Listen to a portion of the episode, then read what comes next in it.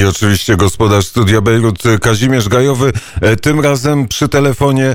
E, dzień dobry, e, panie redaktorze, panie prezydencie. Dzień dobry, panie redaktorze, dzień dobry wszystkim słuchaczom ze słonecznego, jak zawsze o tej porze roku Libanu. No, przez te przeprowadzki pozbawiliście mnie przyjemności słuchania naszego dżingla, ale ja go przecież znam na pamięć, on zawsze w moim sercu brzmi.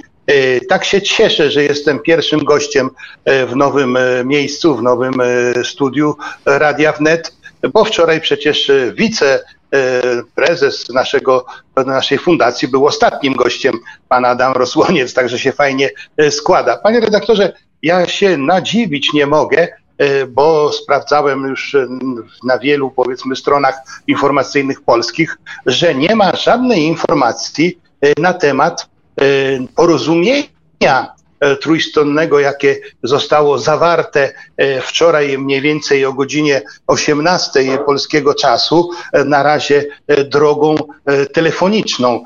Porozumienia, zaraz powiem między kim a kim, w każdym bądź razie chciałbym zapowiedzieć, że jest to porozumienie, wydaje mi się, kluczowe w ostatnich dziesięcioleciach.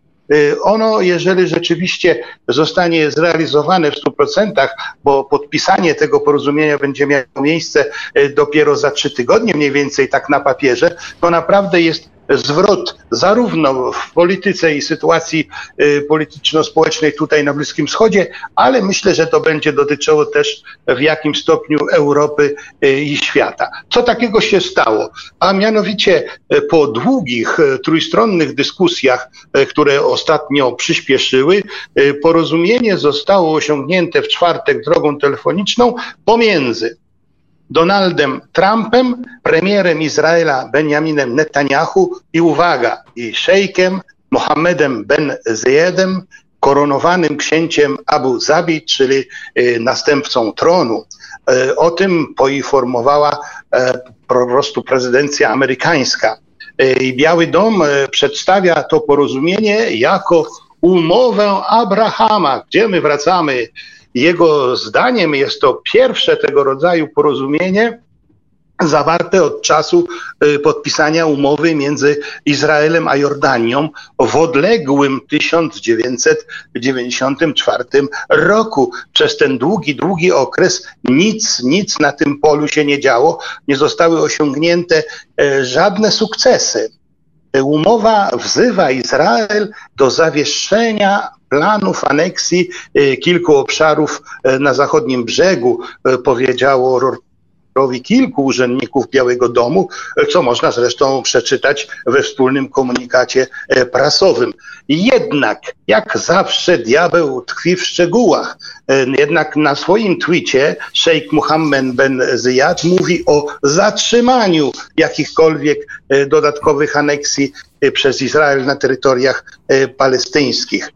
Oczywiście są te niuanse, bo prawdopodobnie każdy musi wyjść z twarzą, nie? Czyli w jakiś sposób Benziat mówi o całkowitym sukcesie, czyli całkowitym zatrzymaniu da, dalszych aneksji. No, ben, nasz Benjamin Netanyahu zostawia sobie furtkę. Zresztą znamy to chociażby z naszego europejskiego podwórka. Pamiętamy te ostatnie porozumienia E, między członkami Unii Europejskiej. Pamiętamy, co Polska mówiła, a co mówiły inne kraje, a co mówiła polska opozycja. To samo się e, dzieje tutaj. Żeby to w jakiś sposób też umiejscowić, to wystarczy poinformować, że e, w jakiś dziwny sposób, jednocześnie, nie uważam to za przypadek, w Bejrucie mamy dzisiaj podsekretarza stanu do spraw Bliskiego Wschodu, jest to pan Dawid Hell i mamy ministra spraw zagranicznych Iranu, pana Jawada Zarifa. No na pewno to nie będzie, nie dojdzie do żadnego spotkania, ale fakt, że są tutaj obydwaj, chodzi o pewne na pewno e, przesłania e, i po prostu wzajemne się e, tarcie. Na dodatek Liban jest bez rządu, jak wiemy aktualnie i tutaj znowu tarcie na linii Francja i Stany Zjednoczone. E, Francja, jak zawsze, ugodowa, zresztą przechowała nam przez e, kilka lat e, Chomeiniego, którego później wysłała do Iranu, przechowała nam też przez 11 lat generała Una, którego też wysłała do Libanu i znowu mamy problem z tym prezydentem, którego tu mamy i ta Francja chciałaby rządu jedności narodowej, a to najgorsze, co się może jakiemukolwiek państwu krajowi przydarzyć, bo wtedy już wszyscy kradną. Wtedy ten rząd jedności narodowej, to myśmy już mieli niejednokrotnie w Libanie i to po prostu jest tragedia.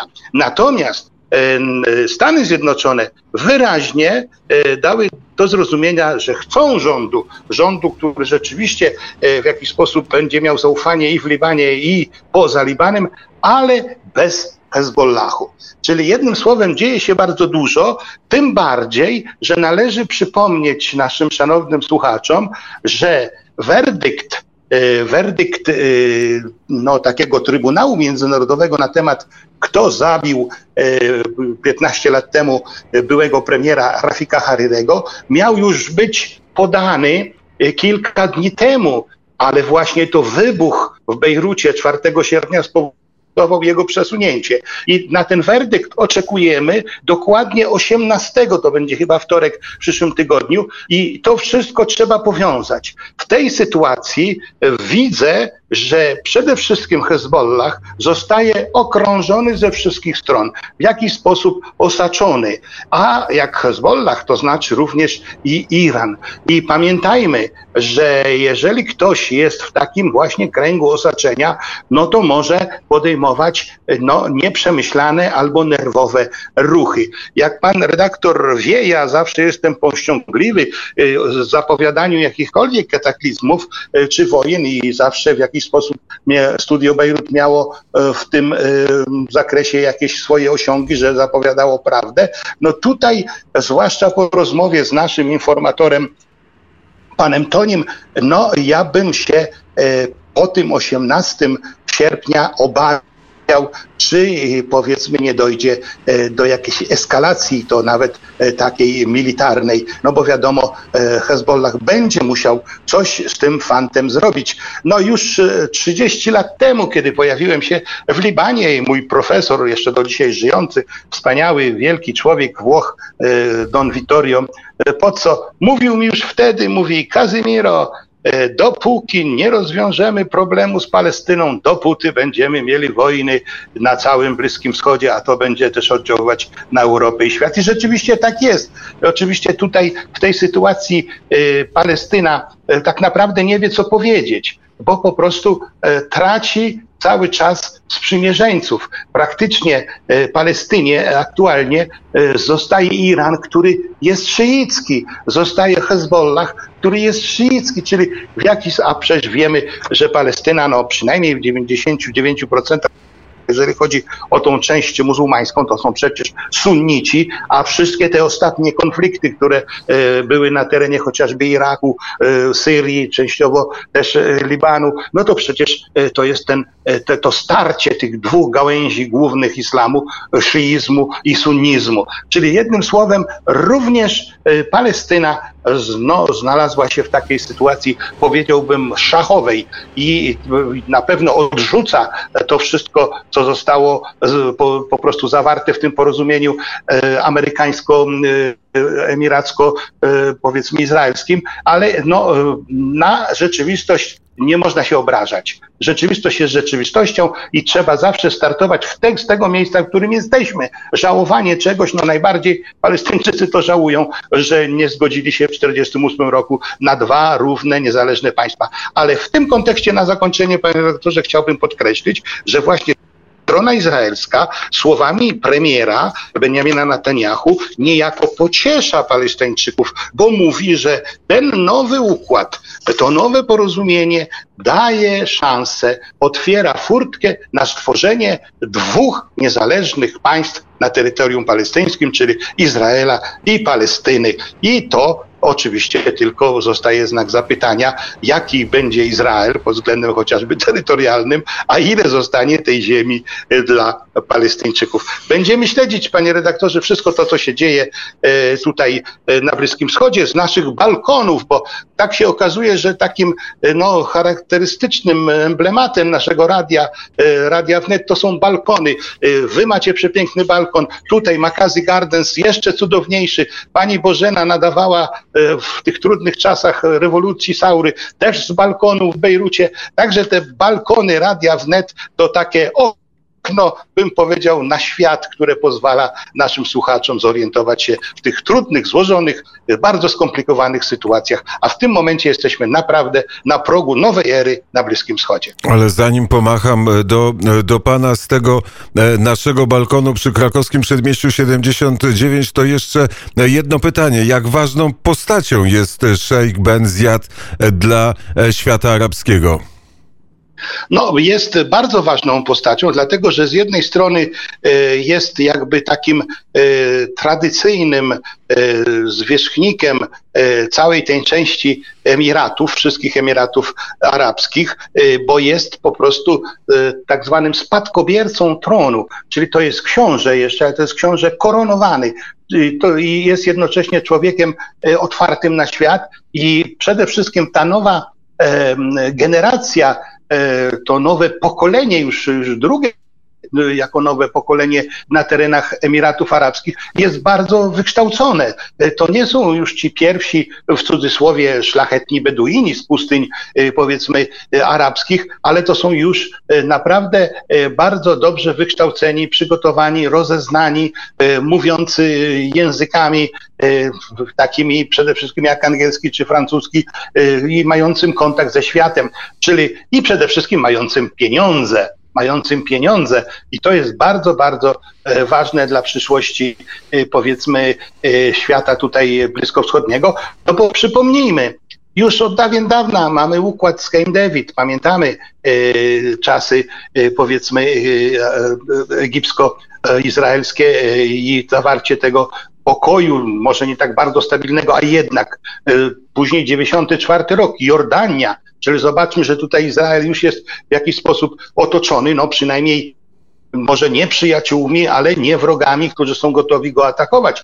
No później pamiętajmy y, sprzed roku te wszystkie y, porozumienia, układy między Izraelem a Arabią Saudyjską no została ta część Emiratów, która też została e, niejako włączona. E, dodam tyle, że kiedy doszło do rozmowy telefonicznej między tymi trzema panami wczoraj o godzinie 18, e, pan prezydent Trump po prostu bił brawo prawie samemu sobie, można by tak powiedzieć. Na pewno to jest wielkie osiągnięcie, bo ten jego e, plan pokojowy, e, któryśmy słyszeli e, rok temu mniej więcej, no po prostu no nie był tak bardzo widziany optymistycznie ani tutaj na Bliskim Wschodzie, ani na świecie, a jednak to, co trzeba przyznać prezydentowi Trumpowi, to tą konstancję. Znaczy nie chodzi mi o imię dziewczyny, chodzi mi o taką powiedzmy konstans, że po prostu mimo tego, że czasami mu plują twarz, że czasami rzucają mu kłody, pomidory, ogórki czy jajka, to jednak on z uśmiechem idzie do przodu. Niejako widocznie ma dobrych doradców i ma wyznaczone cele, y, które rzeczywiście, no ten na pewno będzie wielkim jego sukcesem i myślę, że te słupki y, powiedzmy y, też podniosą się bardzo. Jeżeli, zwłaszcza mówię, trzeba poczekać jeszcze te trzy tygodnie, kiedy rzeczywiście ci ludzie, ci przywódcy spotkają się w, u niego. E, nie wiem, czy to będzie w jego gabinecie owalnym, czy gdzie indziej, i wtedy, jak pójdzie ta wiadomość świat, to rzeczywiście wszyscy musimy się do niej dostosować. Niestety e, na pozytywne i negatywne skutki tego porozumienia, zwłaszcza dla Palestyny, no po prostu, jak powiedziałem wcześniej, na rzeczywistość nie można się obrażać. Czyli widzimy, jaka okropnie wielka praca dyplomatyczna musiała być wykonana e, przez ostatnie miesiące może lata, no miesiące przede wszystkim i co najważniejsze, w zaciszu gabinetów. To, co często brakuje nam e, w Polsce, przynajmniej ja tak to widzę z daleka, że po prostu e, za bardzo to e, po prostu zawsze jest na łamach gazet, w dziennikach telewizyjnych, radiowych, to, co się jeszcze w jakiś sposób produkuje. Troszeczkę ci troszeczkę właśnie też e, takiej konstancji w znaczeniu, żeby zawsze po prostu iść do celu, e, niezależnie czy mamy porażki czy zwycięstwa. I w kontekście bitwy warszawskiej, w kontekście cudu nad Wisłą, oczywiście Polska wtedy, gdyby się przestraszyła e, pierwszej porażki czy pierwszych trudności na wschodzie, to na pewno tego cudu nie było by w naszej historii, a rzeczywiście trzeba przypomnieć stare przysłowie pomóż sobie, to i Bóg ci pomoże. Czyli musimy zawsze zaczynać od siebie i to oczywiście też dotyczy historii naszego radia, Radia Wnet, które rzeczywiście te te poszczególne barykady y, już y, w jakiś sposób zdobyła i na pewno ta barykada na balkonie na krakowskim przedmieściu to jest rzeczywiście już przyczółek, przyczółek praktycznie ten do ostatecznego e, zwycięstwa. Mówię to oczywiście alegorycznie e, w takich powiedzmy przenośniach. Bardzo serdecznie za te słowa e, dziękuję. Dziękuję. Biją dzwony na krakowskim przedmieściu, z którego serdecznie pozdrawiamy Kazimierza Gajowego. Do usłyszenia. Do usłyszenia.